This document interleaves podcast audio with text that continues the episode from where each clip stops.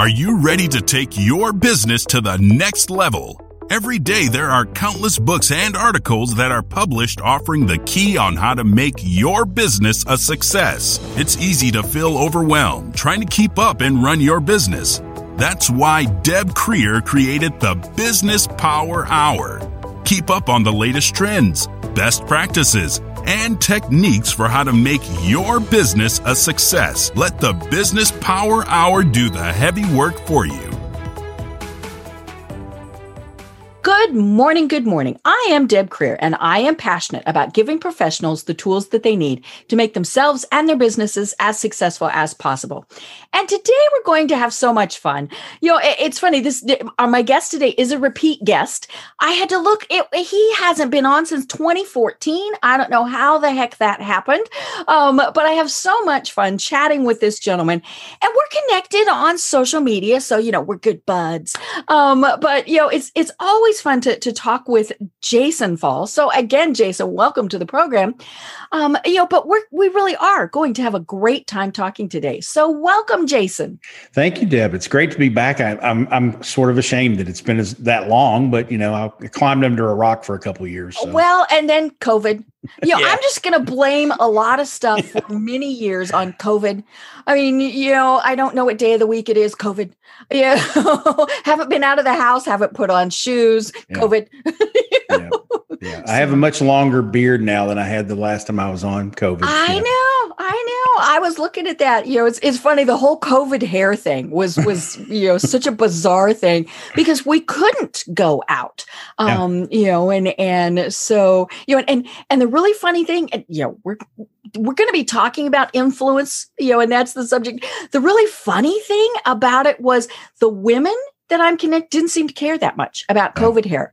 The men seem to care more. I just oh, thought yeah. that, you know, and, and so that yeah, was interesting. I, I had the, I had the unfortunate experience. I, I had a fifteen year old who turned sixteen during the COVID oh, uh, year. Oh, so driver's and permit. Yeah. Well, that that's coming. It's actually this week is mm. when he's doing that. Mm. But uh, speaking of haircuts, when his hair finally got to the point to where even he was like, Dad, I need a haircut. Mm-hmm. Everything was closed. So yeah. I cut his hair. Oh, and that was awful.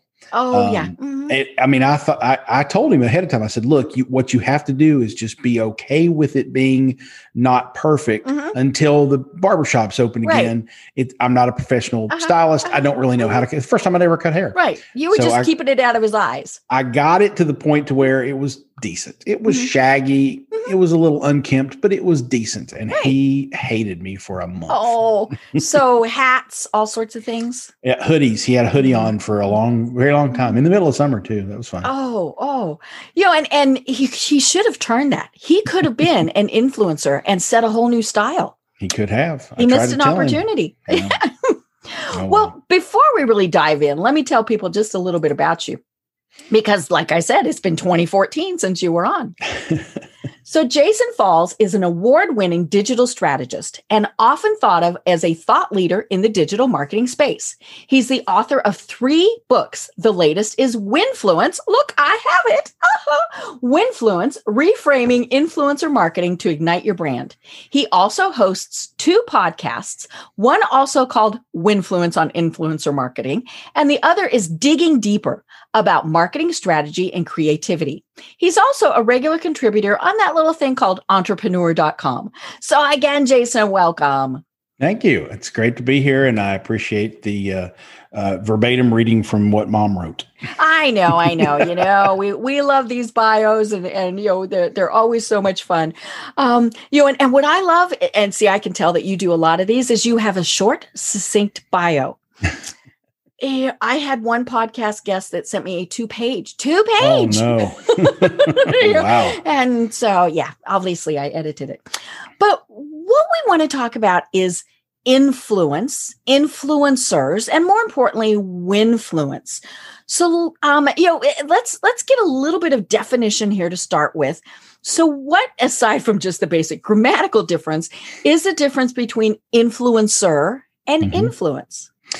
So I think the way that I've sort of framed this conversation in the book and the way that I mm-hmm. talk about it is the mainstream media has a tendency to report on influencers and mm-hmm. influencer marketing in a very negative light. They only really bring it up when somebody does something wrong, when right. someone, some statistic comes out and says X percent of all Instagram mm-hmm. accounts are fraudulent, et cetera. Mm-hmm. They don't really talk about the under the, the overwhelmingly good that can mm-hmm. come out of influence marketing.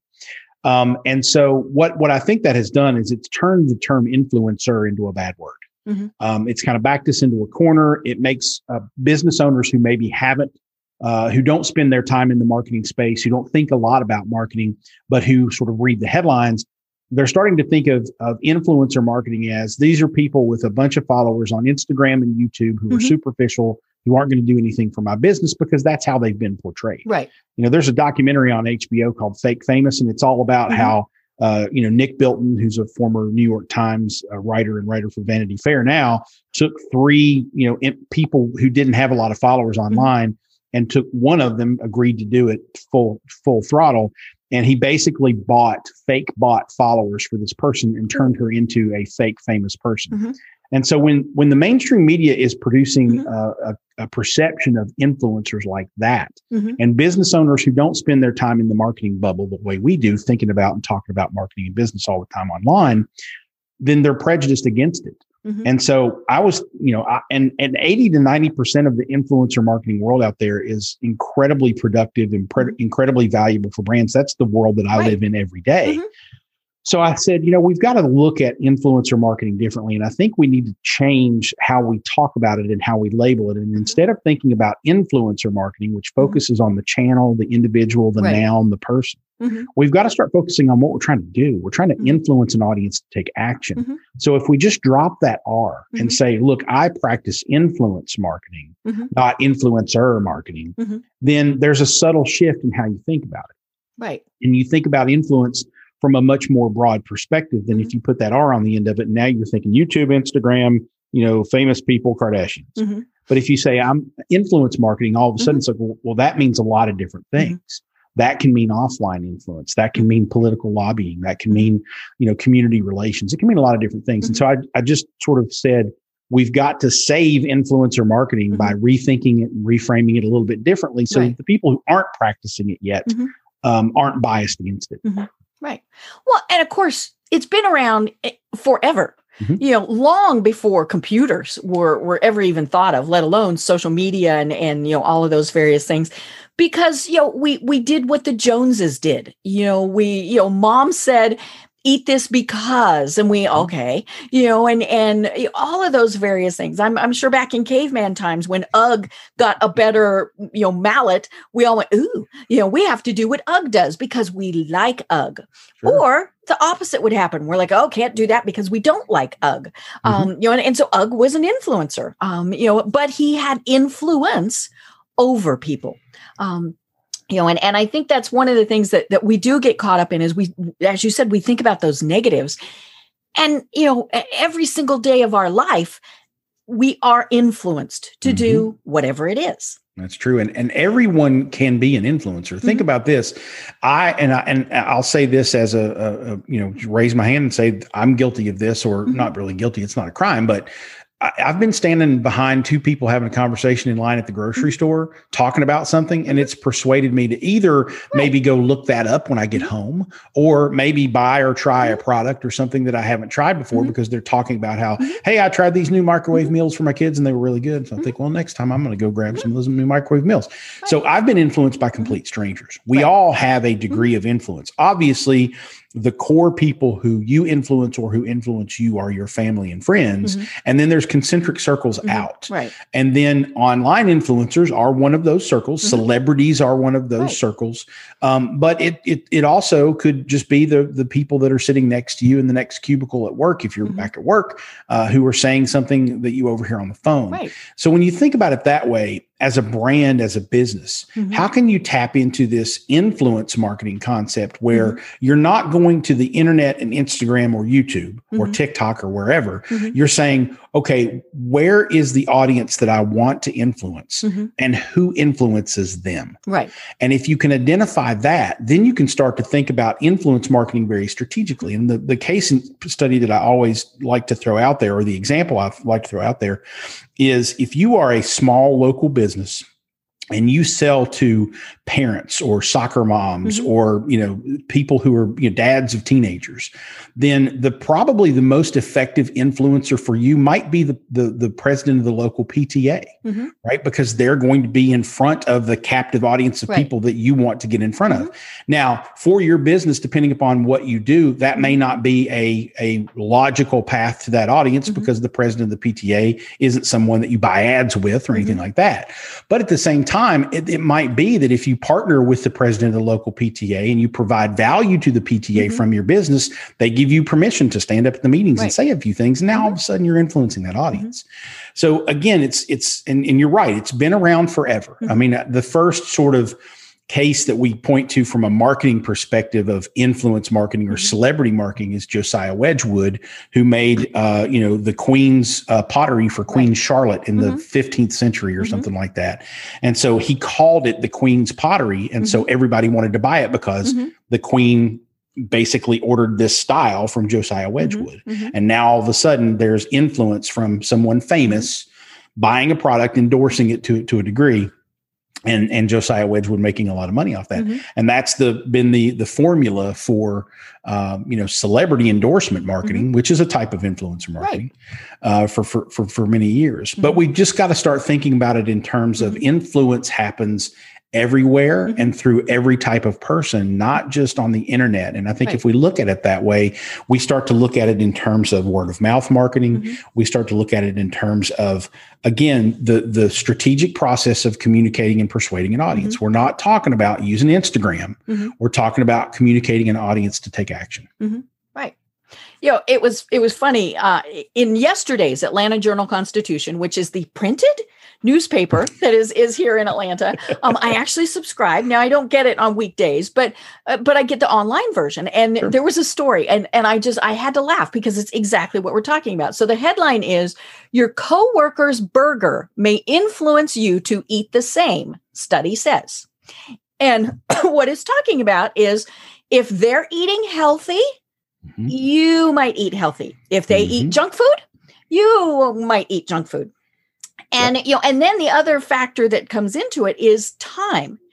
If you're eating with them, or if it's been the, the study said, you know, within thirty minutes, you're more likely to kind of follow what they did. If it's been longer than that, you're like, well, whatever.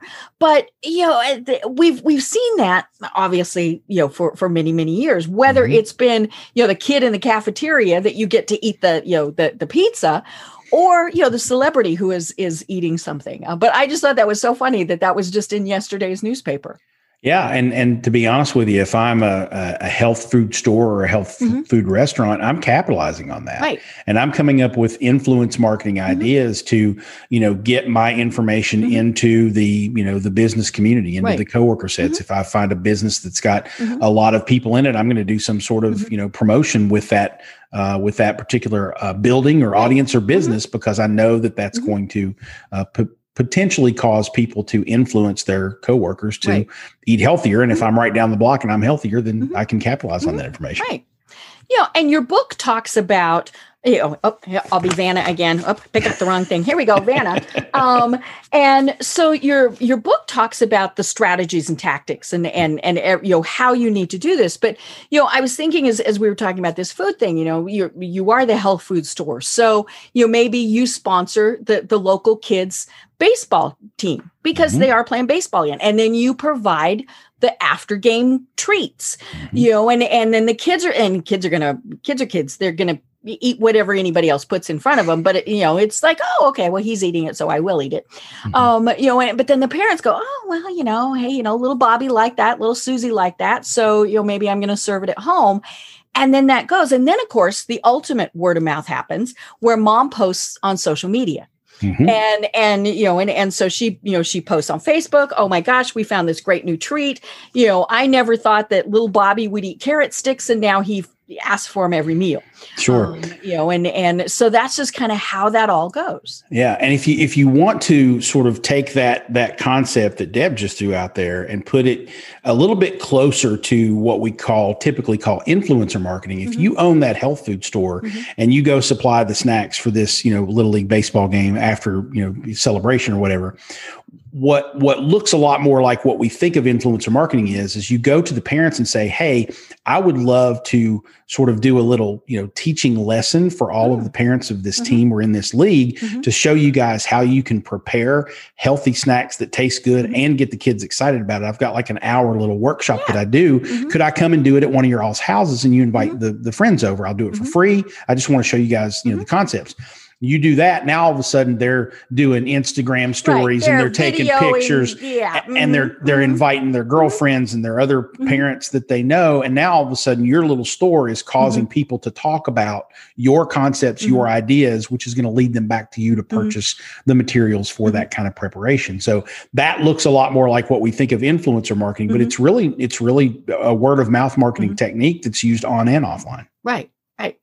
Yeah. And, and like we said, it happens all the time, um, you know, and, and, but it does have that bad rap because we think of the Kardashians, we think of, you know, all these various things. And, and, you know, as I was doing my research, one of the things that I thought of was, you know, a, a, a influencer was created back in the eighties, I guess it was, the most interesting man in the world, right? The Dos Equis guy. Yeah. Um, you know, and I mean, and there, I, I knew that there were two, but there were actually three actors who portrayed the most mm-hmm. interesting uh, man in the world. And, you know, he, they were, they were just actors. There was never a name that was given. So, you know, it wasn't that, you know, it was, it was Roberto that, that you were following. It was just, he was the most interesting man. And it was, you know, it, it, silly stuff. I mean, you yeah. know, clearly, but it, it obviously worked because mm-hmm. it went on for many years and spun off into other things, you know, and, and, and I mean, there's probably not a day that goes by that we don't see a meme still that has the most interesting guy in the world or some take on that. And I just, I thought that was so funny that they created an mm-hmm. influencer that was completely fictitious. Well, if you really want you to, to blow your mind, think about this. There are companies out there that are producing uh, C G produced influencers. Mm-hmm. Uh, so people, you know, uh, uh, Instagram accounts mm-hmm. that appear to be a human being, but mm-hmm. it's not a human being. It's a computer generated image, computer generated videos, mm-hmm. et cetera, that have hundreds of thousands, if not millions of followers. Mm-hmm. And they're sort of living this, you know, sort of made up life. It's fiction. It's really entertainment more than it is anything else. Mm-hmm. But there are a couple that have a few million followers mm-hmm. and could potentially be used for brand partnerships, just right. like a real person mm-hmm. with that many followers. So now you have the, you know, you have the most interesting man in the world, or I actually Um, on my podcast a couple of weeks ago, I was talking to somebody else about the C G I influencer mm-hmm. thing. And I said, Kentucky Fried Chicken needs to C G I the Colonel right now. That oh, yeah. he needs to mm-hmm. be an influencer mm-hmm. in the world. That would be mm-hmm. fantastic. And mm-hmm. it's a, an, if you think at it, about it from the perspective of advertising, mm-hmm. creative, and engaging your audience, mm-hmm. there's a whole world of amazing possibility there. If you think of it through this very narrow, you know, sort of funnel mm-hmm. of, oh my gosh, you're lying to the public and you're pulling the wool over their eyes, and this is a fake person, mm-hmm. not a real person. Well, yeah, if you if you look at it that way, and there's not some level of disclosure that this is a robot or this is mm-hmm. a C G I character, then you get into some pretty gray area stuff. Mm-hmm. But I think if we look at the possibilities that we could take these uh, personas like mm-hmm. the Colonel, like Tony the Tiger, mm-hmm. like the Red Bull Bull, mm-hmm. um, and turn them into basically Instagram television right. shows with mm-hmm. a little insta- with a little influencer mm-hmm. account. Mm-hmm. Now all of a sudden you're looking at social media and thinking, well, that could replace some mm-hmm. forms of entertainment for right. people, which it kind of does anyway. Mm-hmm. Um, so yes, we've been using these personas and these characters, Ronald McDonald, et cetera, mm-hmm. for centuries, even, uh, at least decades. Mm-hmm. And now we have the opportunity to take that sort of concept and push it into a different realm where that character seems a little bit more real, a little bit more personable, a little bit more like me, because I also have an Instagram account. Mm-hmm. And so it, it's an interesting opportunity for brands to play in. Mm-hmm. Fortunately, I think right now we don't have, that I know of, any brands that are faking an influencer. And, and I don't think there's any that are faking it and, and lying about it.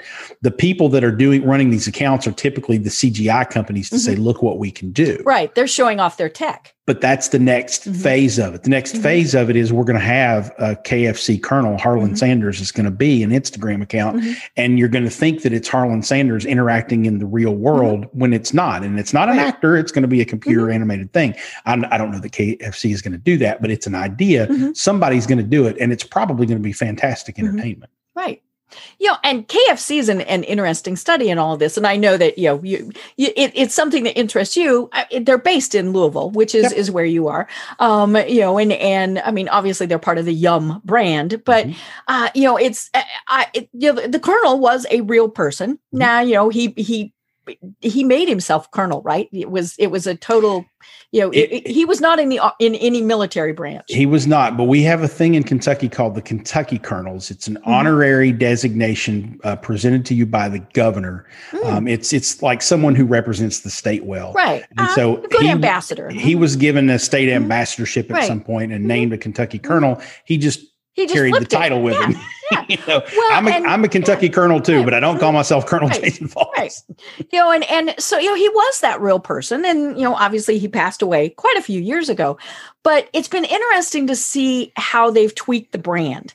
Um, you know, they had the fake colonels for a while. You know, I remember Jason Alexander was one yep. and, you know, so, and none of those seemed to go over. I mean, it was, it was, it was like, it was too fake. You yeah. know, we, we looked at that and we went, no, I mm-hmm. want the real fake, you know, not, not an actor. And, and, you know, that was, that was just kind of one of those things that didn't seem to work. Yeah. And I think if they, that's why I love the idea of a C G I Instagram mm-hmm. version mm-hmm. of the Colonel, because you could literally take Um, a representation of the original Harlan mm-hmm. Sanders and turn it into a right. computer animated mm-hmm. thing. And it's much more real. Mm-hmm. And you could use his witticisms mm-hmm. and his sayings. Obviously, everybody's going to know that's not mm-hmm. the real Harlan right. Sanders. He's passed away mm-hmm. many years ago, mm-hmm. but it's going to be an interesting pl- mm-hmm. play and representation for the brand if they decide to do it. Mm-hmm. Yeah. You know, and they do tend to, to do things that are a little more edgy, mm-hmm. um, you know, and, and, but, but I also, I thought it was interesting how last year they dropped the finger looking good, you know, and, and, you know, and I'm like, okay, but it's come back, you know, yeah. now that, now that we all know how to wash our hands, um, you know, it's, that, that came back for a while, but, um, but yeah, it's just, they, they, they play with that. I mean, you know, and it's, the interesting thing is, you don't see the other brands that, that Yum owns really doing a lot of, of things like that. So it's, you know, it's, they, they very much still stand alone with what they do. Yeah, that's true. And, and I think, you know, at some point in the late eighties, early nineties, you know, the, the sort of marketing team at Yum Brands and K F C mm-hmm. decided, you know, the, but this brand can have a personality. This brand can, can live right. a little, mm-hmm. you know, Taco Bell, which is also owned by Yum Brands. Um, it has its own personality, but there's not a other than the Yo Quiero Taco Bell dog. Yeah, I was you know, just the thinking Chihuahua, the Chihuahua. Mm-hmm. You know, that that worked for a little while, but they they never have never really you know sort of captured this. Mm-hmm. You know, we've got to be more than just advertising mm-hmm. communications. Right. I think K F C a lot of times is we've got to be entertaining, mm-hmm. and and and the, the the brand that takes that to the next level is Burger King, of course, right. because they oh, yeah. they with go the creepy king. Yeah, I'm sorry, yeah. he's just creepy. You know what's really funny? I, I'll tell you a funny story. I've only told this a couple times because I don't want to get in trouble, especially around here. But I did some research, some conversation research back in the day, about ten, fifteen years ago, mm-hmm.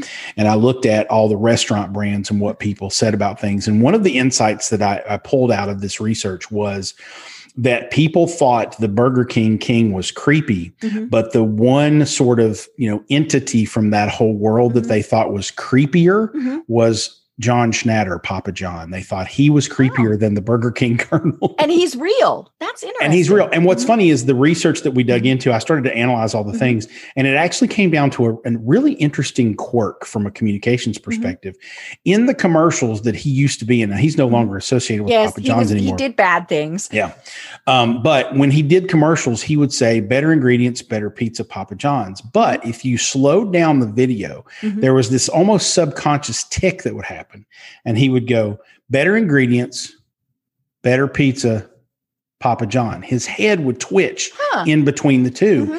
And that little sub sort of subconscious mm-hmm. characteristic made him seem like he was a record skipping. It was weird. It was like, oh. it, it was, you, you kind of mm-hmm. looked at it, it was like, ugh. Mm-hmm. And so I actually sent an email to the, I don't, I've never worked with K F C or, mm-hmm. or I'm sorry, Papa John's. I've never worked with Papa John's before, but I knew some people there because I've worked in the same town. And I sent him an email and said, hey, mm-hmm. he needs to stop the tick. Mm-hmm. If he stops the tick, it might be better. Right.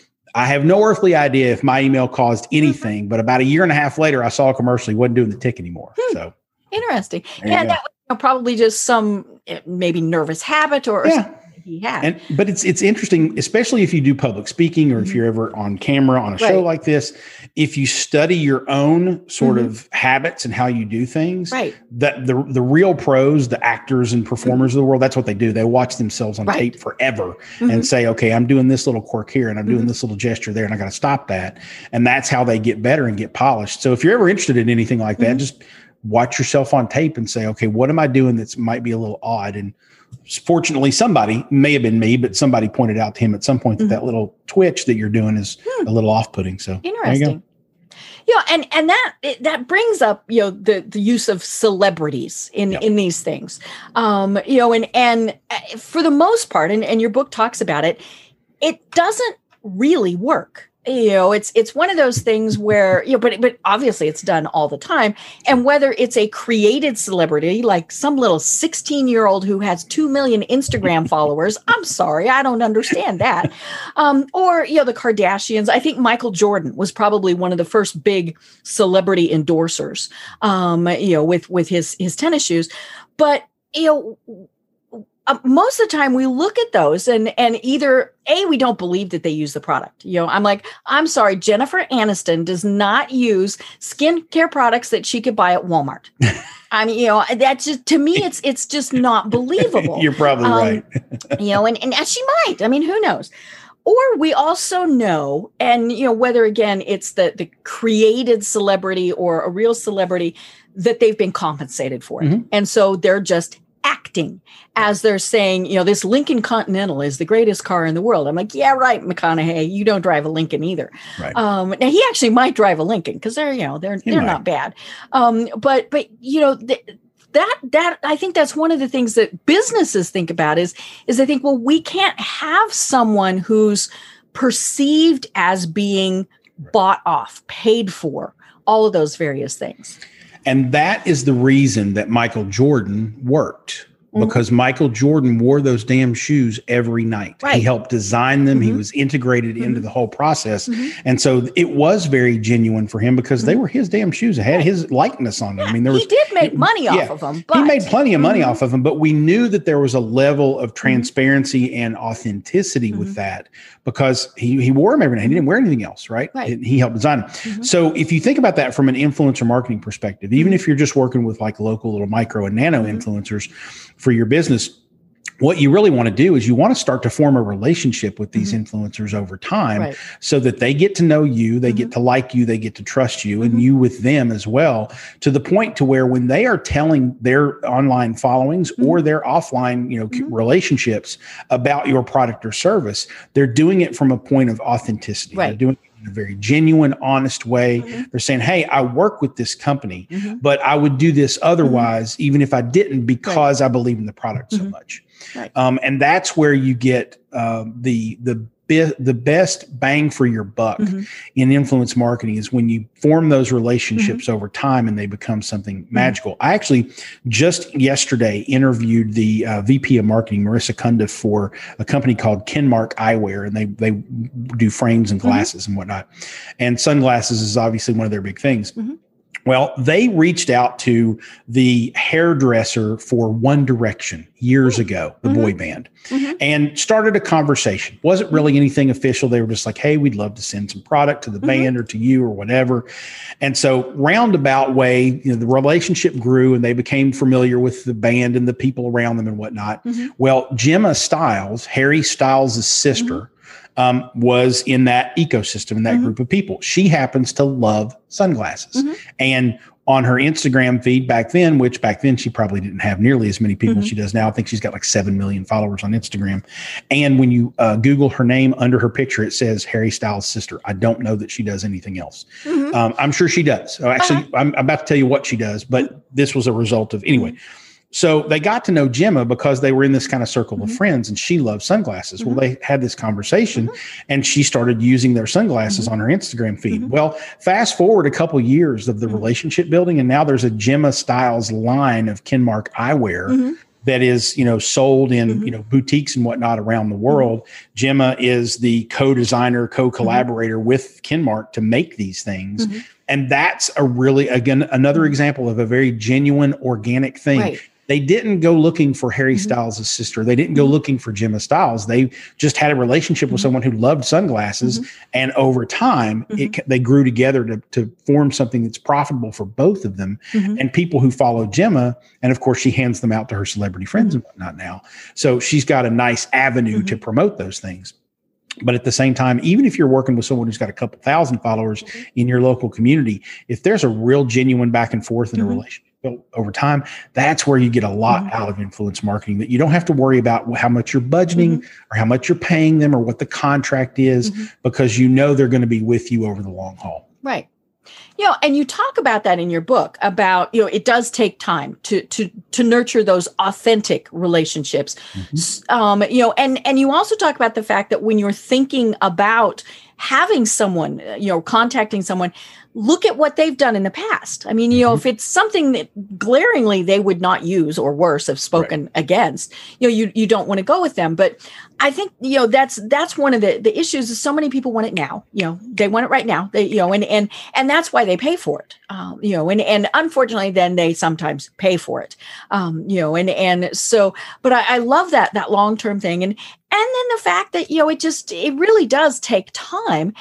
You know, I think if, if from a company perspective, there are things that you still want to have, you know, some type of agreement with with someone.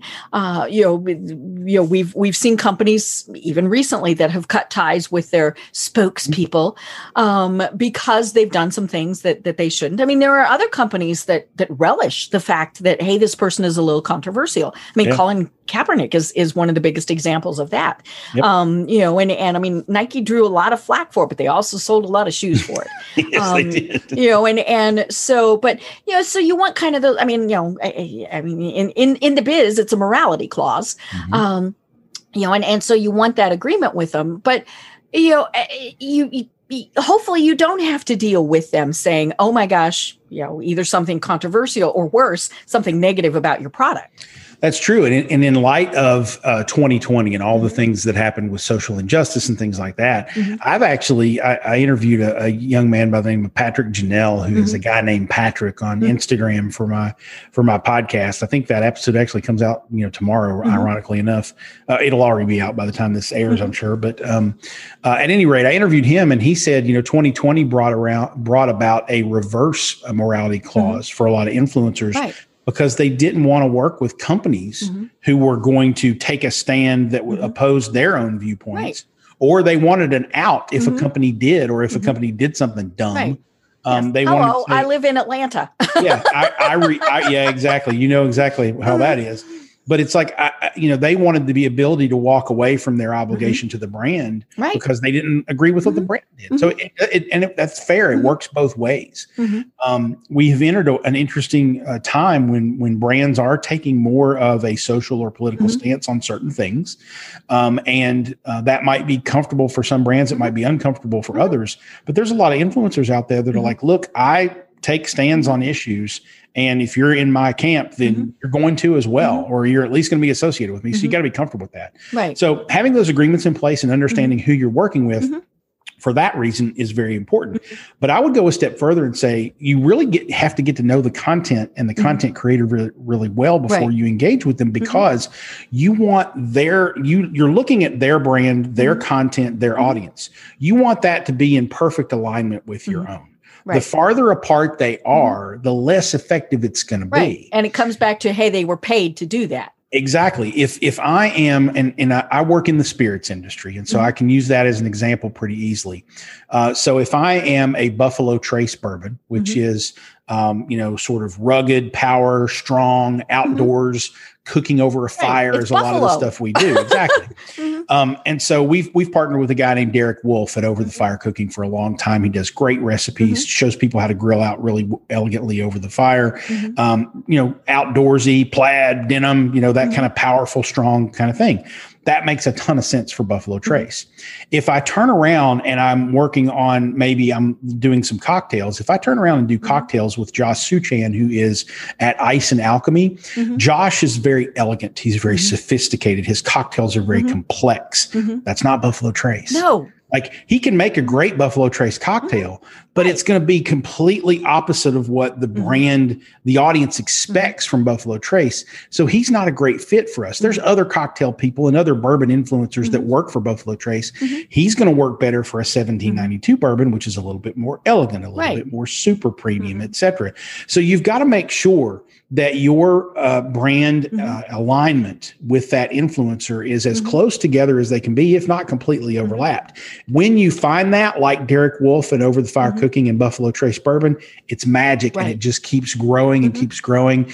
His audience loves us. Mm-hmm. Uh, our audience loves him. Mm-hmm. And and it turns out to be, you know, magic. We, we're now on year four or five mm-hmm. of doing things with Derek. Um, and it all started from, we saw his content and said, that really aligns with the brand. Let's do something with him. Right. And it just, it snowballed from there. Right.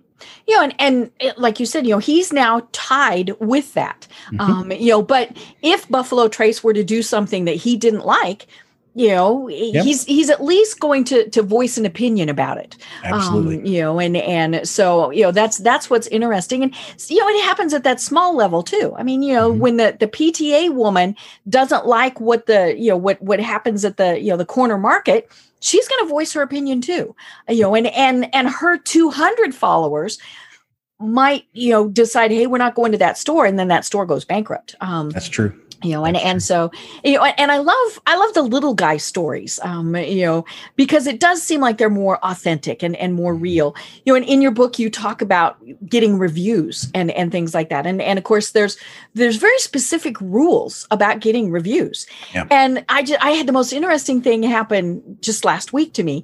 Um, I had ordered a product on Amazon, you know, yes, I'm one of the, uh, you know, the, the, the little U P S guy just stops all the time. Oh yeah. Um, But it was a heating pad, you know, eh, I mean, you know, one of those totally innocuous items. And eh, week, couple weeks later, I got a handwritten letter from the guy who owns that company. So wow. obviously it's a third party Amazon vendor.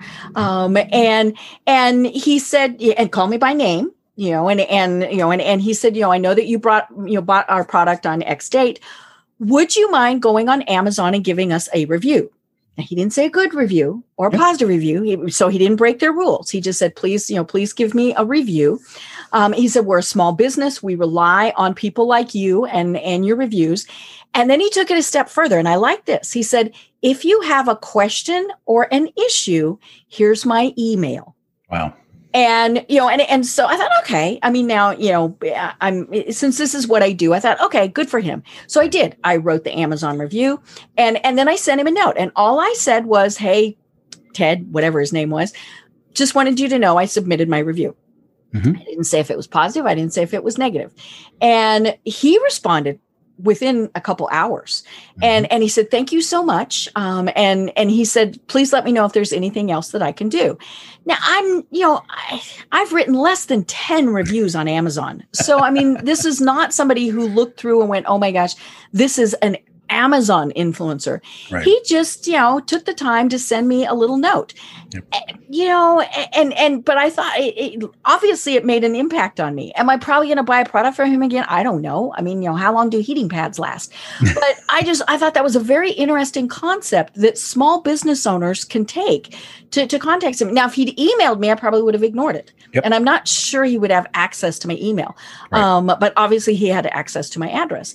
And, um, but yeah, I just, I thought that was so interesting that that he did that, but he he knew to follow the rules. You know, he didn't ask for a good review or a positive review or anything like that. He yep. just asked for a review. Well, and he he he either got lucky or mm-hmm. he knew what he was doing and Googled you, because he got someone who has influence mm-hmm. and who has a following online. So good for him, and mm-hmm. I, definitely for small business owners, mm-hmm. that's that's an amazing way to mm-hmm. to get those reviews. What I talk about in the book, I think, you know, reviews is one of the four main outputs uh, that you're looking mm-hmm. for from influencer marketing. And a lot of people ignore that one because they think, well, uh, you know, for Amazon, for Yelp, mm-hmm. for Google My Business, I'm not allowed to tell people to mm-hmm. go, you know, I can't encourage and what people. What if somebody says something bad? Exactly, exactly. But you, something else that Google looks at mm-hmm. is the reviews on your website, on your own mm-hmm. product pages. Right. You can tr- control that completely. Oh, yeah. You can so, write them for people and say, hey. Absolutely. But think about it this way. You can also engage your influencers to say, well, I want you to post on your channels, but I also mm-hmm. want you to give me permission to take what you post and put it on my right. channels and my website. Mm-hmm. And so now all of a sudden an influencer that you've engaged and mm-hmm. you've potentially paid or given product to, mm-hmm. they write something fantastic about you. They take a wonderful picture or mm-hmm. a video with your product, mm-hmm. slap that on a product page, and all of a right. sudden your conversion rate's going to mm-hmm. go up. Mm-hmm. So why wouldn't you use that? And so that's one of the four major outputs. Mm-hmm. There's obviously, you know, you're going to drive, you know, sales, or use it as an advertising mm-hmm. channel, drive mm-hmm. sales and, and whatnot, uh, and awareness. You're going to use it uh, from a public relations perspective to kind of build relationships, mm-hmm. but you're also going to use it for that sort of customer response, review, ratings perspective mm-hmm. to be able to, you know, manufacture Right. better mm-hmm. reviews in the places where you right. can. In the places where you can't, the the approach of just reaching out and asking mm-hmm. customers to do that is a, a smart way to do it. And then the fourth one that I talk about in the book is word of mouth marketing, mm-hmm. really driving word of mouth to kind of, you know, anchor your brand. Right, right. You know, and and uh, reviews. It, it, it's so funny because we'll totally ignore ads that a company puts out, mm-hmm. but when we see something on Facebook, Instagram, wherever, written by a total stranger, we believe it. Yep. You know, and, and, and I mean, for all we know, it's a total fake. I mean, you know, but, but we do, we, we believe it. Well, and there's a psychological, you know, sort of definition for that. It's called mm-hmm. surrogation, right? If we can't experience the product ourselves mm-hmm. before we're willing to commit to purchasing it or trying it or mm-hmm. whatever, we use a surrogate. Mm-hmm. And that's where ratings and reviews come into play. Right. They are a surrogate for our mm-hmm. experience. We go to Amazon and we look at mm-hmm. the reviews. We go to Consumer Reports and we read mm-hmm. what they have to say. Where we do trust the reviews, mm-hmm. uh, we'll go to. Mm-hmm. Um, and so it's it's not that we have to know that person. We just have to have some inkling of identification with that person. Mm-hmm. So maybe it's their name. Mm-hmm. Maybe it's their location. Right. Or maybe they say something in, well, I, mm-hmm. I was with my twelve-year-old son. Okay, right. I've got a connection mm-hmm. to that person because I'm a parent too. Mm-hmm. So there's something in there that, of the reviews that we do trust. It's mm-hmm. a psychological thing called mm-hmm. surrogation, where we're using that surrogate experience mm-hmm. to make a, a, a purchasing mm-hmm. decision for our, ourselves. Right. Now, sometimes we, you know, we, we source the wrong uh, information in, in terms of the wrong sources for reviews, and we mm-hmm. can't really trust them. Mm-hmm. I mean, if you're trusting a, a bunch of people talking about a product in the comment section of a YouTube video, yeah, you're probably not mm-hmm. getting real good, mm-hmm. you know, real good mm-hmm. quality information there. But, you know, if you go, um, you know, to, to other sites that you do trust, Yelp, maybe you trust it, maybe you don't. Amazon, maybe a little bit more trustworthy. Mm-hmm. All depends on your experience. Mm-hmm. Um, but we're we're using that concept of mm-hmm. surrogation to help us make decisions. Mm-hmm. Right. You know, because it, like you said, I can't, I don't have firsthand experience, but somebody who is similar to me yep. has had, um, you know, and we know that for the the big sites, the Yelp, the Amazon, the, the you know, the, the Google, they, uh, you know, Facebook, all of those, they, you know, it is, you're going to see negative reviews there. Mm-hmm. And it's always a discussion I have with my clients when there's been a negative review, because of course, their first thing is take it down. And I tell them, can't do that. you know? But, you know, I, it, they're either on or off. You know? So if I take that one down, they're all coming down, um, you know, and, and, and I explain, you know, it's supposed to be unbiased. So that's why we do that. And then I say, we have to respond. You know, we don't just ignore it, you know, and, and so we, you know, depending on who the client is, we've got some, some pretty standard answers that we give, but I tell them, you know, and, and really you're not responding for the person who wrote it. You're responding to everybody else who reads it because exactly. They want to see that, you know, oh my gosh, they thought this was a problem. I, in all my years, I'm not sure I have ever had the original person who wrote the negative review respond. Yeah.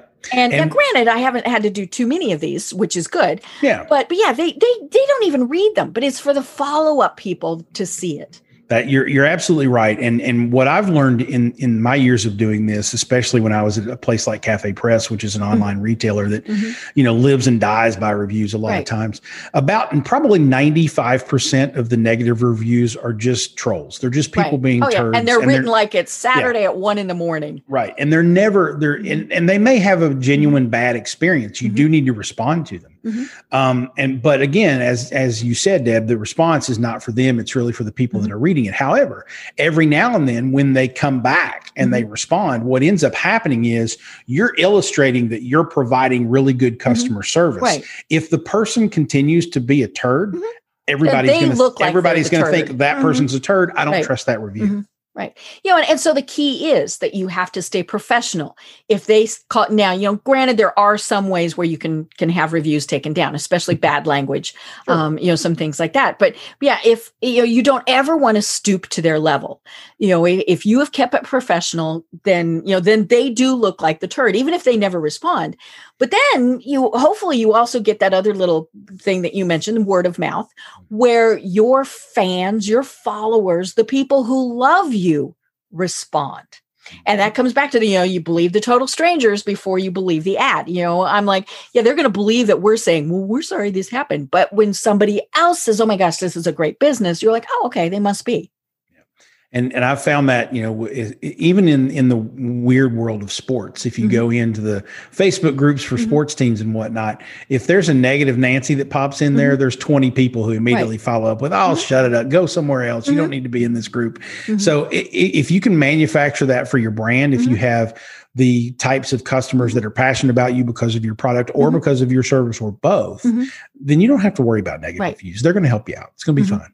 Right. And, and, you know, like you said, word of mouth is just so important uh, because it is kind of the Joe on the street type of, of people saying things. And so you're much more likely to believe them. That's absolutely true. And and word of mouth is one of those things that, you know, influencer marketing is is an extension of word of mouth. Mm-hmm. It's it's it's a little nuanced. It's a little different mm-hmm. because it's tied to the internet, which mm-hmm. word of mouth isn't necessarily. Um, and I did a I, I did a very intentional thing when I was writing the section of the book on word of mouth. I interviewed three different people specifically for that chapter. Mm-hmm. One of them was Ted Wright, mm-hmm. uh, a fellow uh, a Georgian, a fellow Atlantan. Had him on the program. Mm-hmm. There you go. So. Uh, Ted Wright at Fizz, who um, is probably responsible for about fifty percent of the top ten or fifteen mm-hmm. great case studies in word of mouth right. marketing. They do a fantastic job. Then I interviewed Geno Church, uh, mm-hmm. formerly of Brains on Fire. Now he's with a, a firm called The Shared Ship. And he is a word of mouth Hall of Famer, uh, like Ted, and, and has been involved in W O M for forever. And then I interviewed a young lady by the name of Christy Sammis. And Christy Sammis runs an agency in San Francisco called mm-hmm. Clever. And she was one of the originators of the Walmart Moms program uh, back in the day. So she's been a part of this influence marketing mm-hmm. world for a long time. And I interviewed the three of them intentionally because I really wanted to sort of vet this idea of mm-hmm. influence marketing rather than influencer mm-hmm. marketing mm-hmm. against what word of mouth is. And I think you'll see in, in that chapter in the book, if you read it, that we we have this conversation where I almost get Ted Wright to admit that influencer marketing is word of mouth marketing. Almost, mm-hmm. not quite, but almost. Mm-hmm. Um, I've subsequently followed up and had him on my show, on my, mm-hmm. my podcast, and drilled him a little bit deeper. Right. And he won't completely well, admit it because mm-hmm. he's so passionate mm-hmm. and, and so much of a diehard purist mm-hmm. about word of mouth marketing. He doesn't want to let it go. Mm-hmm. But he did say at one point on my show, he's like, daggone it, Jason Falls, you came up with a, a, a better way of framing this in a lot mm-hmm. of ways, because if you look at it in that lens of influence mm-hmm. marketing rather than influencer marketing, and you do open up those mm-hmm. horizons for what it is, it does look a lot like word of mouth. It's mm-hmm. a, a lot like that. Mm-hmm. Right. You know, one of the other things that that I was looking at recently was, you know, as we are recording this, the Oscars just mm-hmm. happened. And so I happened to see a thing that was talking about the swag bags and, and what they get. And, you know, I mean, it was just like, oh, my gosh. And so it, it, now the one thing that I was curious about was who got them, because the value of the swag bags this year, the value two hundred five thousand dollars each. And so, of course, I'm thinking, okay, did the, you know, the people nominated for best costume design and Sir Anthony Hopkins also get the, no, they didn't. You know, it's just the, just the, the best actor, actress, and director are the only right. ones that get these swag bags. But I mean, there's, there's some silly stuff in there, but there's way cool stuff. But of course, all of the people who are contributing things for these bags are hoping that those who get them comment about them, mm-hmm. you know, and it's the same thing as when we used to go to conferences and you get swag bags, right? You know, you take them out and you, you, you lay them all out and you go, oh, look at this. You see the negative things happen with, say, N C A A basketball. Um, you know, I'm a, I'm a huge college sports fan, and, you know, it, it really, it, now I've known for years that women's sports don't get the priority that men's sports do. So many reasons for that. Right. Do I like it? No. But when you compared the swag bags for the, the players, and the men covered the bed with everything they got, and women got like five things, you know, there might have been really cool five things, but those, those poor people who donated those five things got absolutely no coverage, yeah. you know, and, and so swag bags, I mean, it's just interesting when you're giving things for people to, to try. That, that one really backfired. Yeah, I, I definitely think that, that that was, you know, sort of poor. Uh, and, and the N C A A had a lot of, of issues, gender equity issues mm. with oh, this yeah. year's and, and I mean, tournament. It was just such a weird year, but you know, there's, there's only so many things we can blame on COVID. Well, little, little, little do, do you or your uh, listeners probably know, but I spent fifteen years in college athletics before mm-hmm. I did this whole digital marketing thing. And I grew up in the era of Title nine mm-hmm. and gender equity being, yeah. you know, of, of in when the it first forefront. Started coming about. Right. Mm-hmm. And, um, you know, I, I have a tendency to look at things like that and, and say, yeah, there's still a lot to be done. There's still a lot of progress to be made. Um, and I don't necessarily have a great solution for it, but I think if I'm talking about swag bags to a client, I'm, I would, I would say to them, look, I'm okay if you want to participate in swag bags, mm-hmm. but the money that you're going to invest or the amount of product mm-hmm. that you're going to invest in these swag bags, I can do a much better job of targeting N C A A women's basketball stars right. who are very active on social mm-hmm. media and finding a compliant way within the N C A A mm-hmm. rules to gift those individual mm-hmm. people something so that they do something. Something because I, they right. have a higher likelihood mm-hmm. of doing something mm-hmm. with your product rather than putting it in a swag bag and hoping mm-hmm. they do. Mm-hmm. Um, you know, the, the, the, the gamble that you take there, let's take the Oscars, for instance. Um, I know that Sir Anthony Hopkins does, you know, some things on social media, mm-hmm. but it's normally involved with his painting and whatnot. Right. He mm-hmm. doesn't endorse products. He's not going to say, hey, look no. at this cool thing I got. The, the the most you'll get with him is he might, you know, ha- you might be able to see the bottle of wine he's drinking mm-hmm. from of in the, in the background, perhaps. Mm-hmm. But you get some. If, so if he wins the best actor, which he I guess he did this mm-hmm. year, you're you're S O L. You're not going right. none, none of those products are going to mm-hmm. surface on his.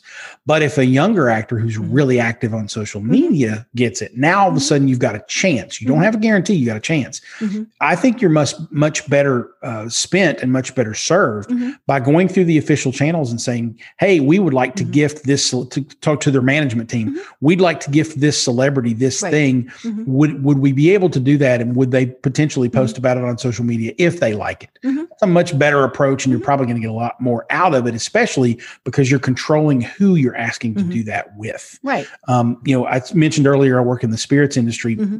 one of my creative directors one time said, I would love it. This brand, it would be great if somebody like Bradley Cooper, you know, where we had a photograph of him, mm-hmm. you know, drinking a cocktail with this. Well, I reached out to Bradley Cooper's management team and they said, Bradley Cooper doesn't drink. And I'm like, okay, well, okay. Then, yeah, I mean, and there's we'll no getting around that. I mean, yeah, know? That's just not, it's not going to happen. It doesn't matter how much we pay him. Mm-hmm. Doesn't, and, and even if he did do it for money, it would be disingenuous because right. somewhere somebody know he knows he doesn't drink. drink right. Mm-hmm. So you, you, you still, I think you're much better served instead mm-hmm. of kind of rolling the dice with something like a, a, a swag bag. Mm-hmm. I think you're much better served at really targeting who it is that you want to reach out to. Perfect example. Mm-hmm. Um, you know, the, the Sazerac family of bourbons is who we work with. Mm-hmm. We reached out uh, this past year. Uh, the brand team reached out to Chris Stapleton, the country music singer, mm-hmm. um, and because we know that he loves E H. Taylor bourbon, and E H. Taylor bourbon is one of those things that he's said before. We have gifted him some bottles before and knew that he liked it. Well, we reached out to him and said, "Why don't we do something really nice for you, but also for charity? Mm-hmm. And let's do a a, a single barrel select, a, a, a barrel of E H. Taylor mm-hmm. bourbon, and and sale." Auction off the bottles mm-hmm. and the, the proceeds would go mm-hmm. to charity." Well, now all of a sudden we've had two or three months worth of publicity with Chris mm-hmm. Stapleton all over the place talking right. about E H. Taylor mm-hmm. bourbon. Mm-hmm. So again, being a lot more targeted with who you're trying to reach out to is, I think, much more effective mm-hmm. in the long run. Right. Well, and it comes down to being observant, mm-hmm. you know, and, and, and monitoring things. I mean, you know, whether you're monitoring social media posts or, or, you know, things like that. I mean, clearly one of the things that, that, that you could be watching would be, you know, which t-shirts are country music stars wearing? Yep. You know, are they wearing a branded t-shirt for one of your products? Okay, they did. Well, why'd they wear that? You know, was it just somebody gave it to them, or, hey, they actually really like that? Um, you know, we, we see things like that happen all the time. You know, the, the small business, they see the person who posts about them on Amazon. They see, the, you know, they the, the person who, you know, they're a restaurant and they've consistently got, you know, Mister and Missus Smith who come in every Friday and, and you know, write a, you know, a, a Facebook post about it. Those are the people that you want to talk to, you know, at least approach. They might go, eh, you know, this sounds like, like something else. But yeah, yeah like the, the swag bags for the, the Oscars. I mean, you know, they had concierge vitamin therapy for hangovers, a twenty-four karat vape pen. Okay. Right. Um, and I, I love this one. Liposuction sessions for, and then in quotes, celebrity arms. So you might have just offended a whole heck of a lot of people with some of these things. um, but, you know, if if you have found, okay, well, this person has been exercising and and trying to lose weight and, you know, and all, okay, maybe that's the person that you want to go after for the liposuction. Maybe, maybe not. But, um, but yeah, you know, just monitor those things, whether you're a local brand or, you know, a big, big national, international brand. You know, that's, that's where you, you, you find those people who already like you and love you. Mm-hmm. Why not nurture those relationships? Absolutely. And if you have, especially if you're a small business, local business, we've got a young lady here in, in Lexington, Kentucky named Renetta Davis, who's doing a great mm-hmm. job of, of on Instagram of showing off fashion and accessories mm-hmm. that she you know, partners with local stores, retailers, mm-hmm. clothiers and whatnot.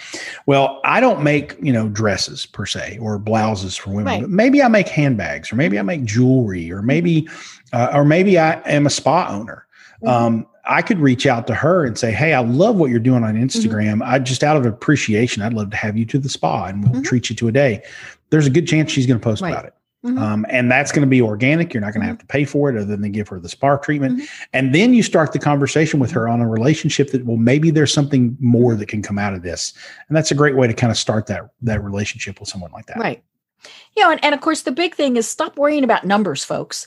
You know, having, you know, somebody who has two million followers post on their Instagram account may mean nothing. Mm-hmm. But having somebody who has two hundred of the right people read about you on Facebook, you know, that that's where the, the value comes in. Yeah. And I would, I would add to that, you know, uh, I'll give you an example. So let's say that you are um, a bank or a financial services mm-hmm. company and you're selling annuities.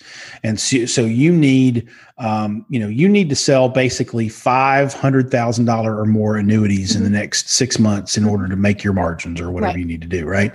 Well, why in the world would you care about someone who has two million followers on Instagram or right. one hundred thousand subscribers mm-hmm. on YouTube? Mm-hmm. Why don't you find someone who has a couple hundred uh, high net worth individuals who pay attention to their podcast or right. something like that. Mm-hmm. That's where you need to go. It's not a numbers game. It's the efficiency of it all. Mm-hmm. And so, like, for instance, I, you know, I wrote a book about influencer marketing. Mm-hmm.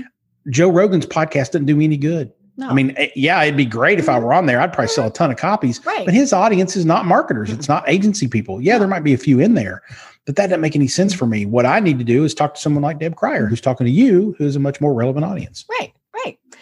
Speaking of that, oh my gosh, we are almost at the top of the hour. I'm going to show the book again. And, and for those who are listening, it's called Winfluence. I have to stop and look at it. Reframing Influencer Marketing to Ignite Your Brand. The the nice thing about it is tons of technique, you know, and and and steps that you need to take and, and the things that you need to consider. Again, whether you're a big brand or, you know, the, the little guy who offers the heating pad for sale on, on you know, um, it's such great information, you know, and and but, you know, for, for people who might actually want to work with you, contact you directly, Jason, how do they do that? I'm Jason Falls everywhere. Uh, there's a politician in North Carolina with the same name who hates me because I own the first five pages of Google. So I'm easy to find. I'm at Jason Falls on all the social networks. Jason Falls dot com is a great place to find the podcast and the books, real easy place. And uh, that's pretty much it. Just Google me. I'm there. Perfect. I love it. I love it. And of course, you know, what we're talking about is when you have good influence, you have winfluence. Mm-hmm. Such a segue. Don't you love it? Um, well, you know, this this really has been wonderful. We have to do it more than every, um, let's see, what would that be? Seven years? Yeah. Um, you know, and, and so we will definitely have you on, uh, you know, sooner than that. So that means you just have to write another book or, or something. I'll get I'll get on that. Yep. Um, but, you know, uh, what final thoughts do you have for everyone? Well, I, I just would love everyone to just think uh, about what you're doing with influencers. It's a very effective and a very efficient way to reach audiences, especially if you really think about it strategically and pick the right influencers. And don't don't believe the mainstream media. The mainstream media likes to report, you know, rubbernecking controversy type stuff. They're only going to talk about influencer marketing when someone does something stupid or there's some sort of statistic that says people are fraudulent.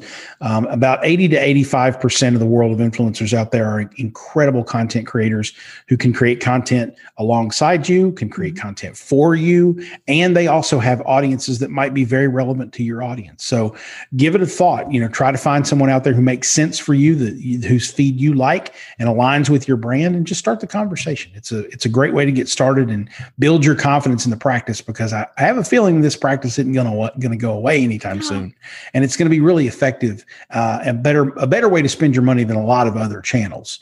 Uh, so give it, give it a thought, give it a shot, read the book, and I'd love your feedback on it. Perfect. I love it. I love it. Well, this is always has been a delightful conversation. Can't wait to do it again.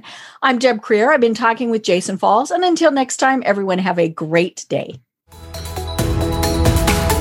Tune in for our next program for even more trends, best practices, and techniques for how to make your business a success. The Business Power Hour, hosted by Deb Krier, is proud to be part of the C-Suite Network. This podcast is a part of the C-Suite Radio Network. For more top business podcasts, visit c suite radio dot com.